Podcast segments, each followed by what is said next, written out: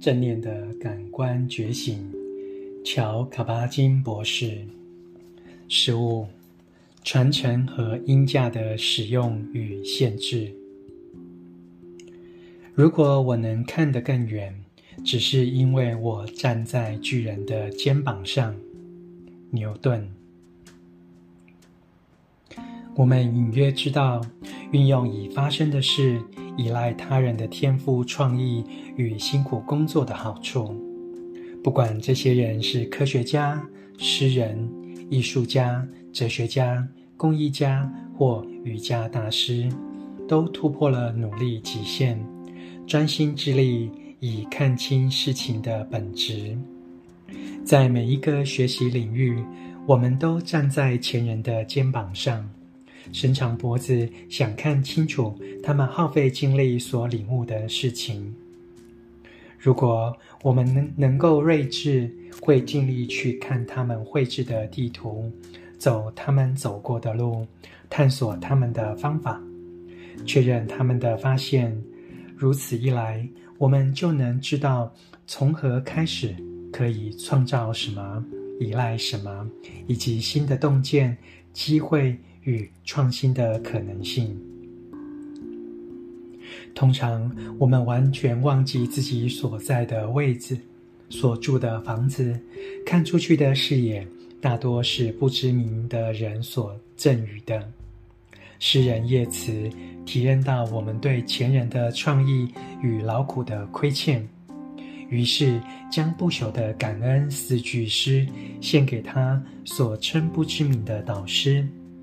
没有他们深远的、某种程度上短暂的、逐渐消失却无与伦比的成就，我们就没有任何可以进一步发展或知道的事物。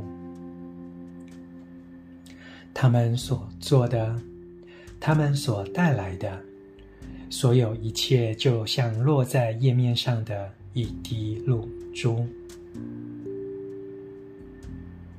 我们用文字说话与思考的能力，是单凭一己之力无法到达内建生物能力巅峰的一个例子。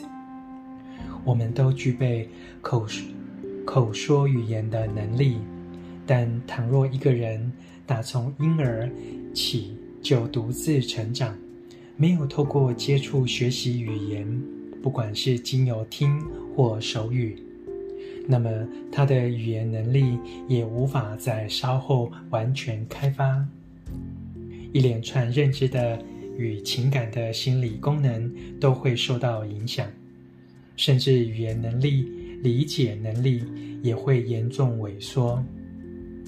学习架构于此展开，但必须透过沉浸在人类发出的声音，接触到发出这些声音的面孔。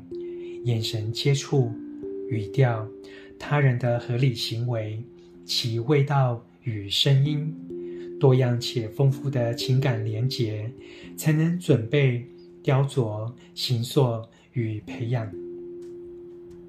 因为我们的经验会让大脑以其重要性自行连结，而显然需要长期发展的特定窗口，才能让语言发展或出现。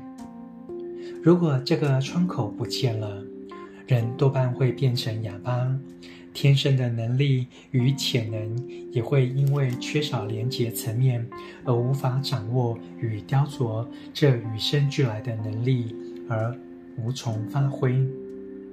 举另一个更功更功能性的例子，生物学本身就具有历史性，新的生命只能从旧的生命衍生。生命会自行发展，细胞无法在非细胞环境下完全开展。虽然一般认为，大约在三十亿年前，早期的细胞演化可能发生在生物出现前，与现今大相径庭的环境下，细胞结构、语言、成长不断分裂或自行分裂，并维持自身的组织完整性。这称为自身系统论。有些有些科学家视此为生命与认知最早的连结。也是最早对自我的认知。不管是否如此，倘若没有三维分子构造衍生而来的结构，人就不可能拥有新的生命。生命十足具有历史性，因此，从生物、心理到社会文化的每个层面，都有我称之为鹰架的基本需求。我们依赖指令、准则、脉络、关系、语言。在我们内心与大自然未开发之地冒险，在宇宙中找到自己，即使有时候会从常有人迹的轨道偏离，在未知领域走出自己的路。经过几百年、几千年，经由狩猎与收割时期幸存的传承，驯养野生动物、动植物的传承，在科学。工程、建筑、艺术与禅修传统的传承，前人的大量知识，于是发展、精炼与萃取出来。这些传承留给我们丰富发展的历史，与关于某些领域及有效探索所需的知识，经过精炼与结构，成为我们可以立基于其上的方式。但我们必须先贯彻与理解前人开出的路，他们所做的事与所到之处的指引。我们必须在某种程度上熟悉他们所描述的领域、挑战与解决方案，才能够办到。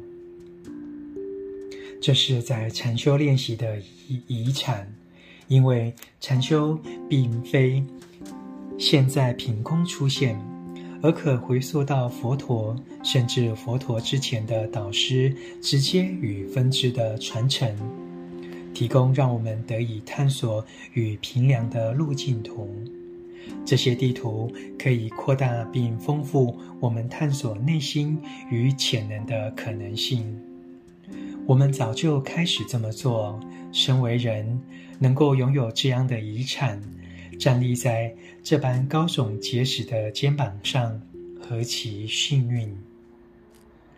禅修练习乍看可能相当直接、明显有益，但禅修探究全方位的力量、纪律严密的需求，运用个人生命、心智与身体去探索人性最根本的要素，体认到在充满变动。不确定与脆弱的世界中，彼此仍相互联系的社群本具的力量。这些遗产都不是单靠个人力量可以完成，其传承下来的是我们可以参与其中并立足其上的心智与心灵科学。就如同其他的知识与认知领域，也是建立在前人的基础上。我们知道，自学的天才并不多见，即便是莫扎特，也是跟随父亲学习；即使是佛陀，在走自己的路之前，也练习传统禅修。除了在前人的基础上学学到的，如同他的故事，还因某天见到有位出家人光芒四射且平和的表情而顿悟。几乎所有的科学家都有自己的导师，或者在某个时刻以不同且新奇的方式深入观看、提问和启发他们的人。像是导出现今称为马克斯威尔电磁学方程式，十九世纪物理学最伟大的成就之一。马克斯威尔便将精力放在法拉第的研究上。法拉第是马克斯威尔的前辈，分享了许多他的灵感，不仅是数理上的知识。为了用四条方程式。描述经由空间产生电磁场，马克斯威尔运用机械类比来解释电电场与磁场奇妙而无形的力量，其实是相互关联的。这个模式虽然完全错误，但却成为鹰架，让他得以得以攀登到能够看见的位置，进而提供了他想了解的力学本质的真知灼见。借由他所树立的思想鹰架所得出的四条方程式，完全正确且完整。马克斯威尔很聪明，从未发表他的机械模式，他已经超越了这个模式的实用性，而此模式的目的也达到了。无形且触摸不到的电磁场理论终于确立。音架再也不重要，禅修也一样。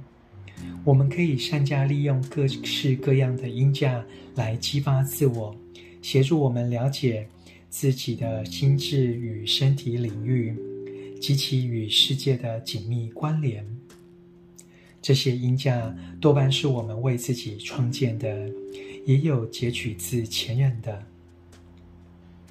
如果我们想超越自己的认知与传承模式，直接经历指引、文字、概念，那么到某一点时，就必须超越为了帮助我们看见而搭建的音架，朗读正念的感官觉醒。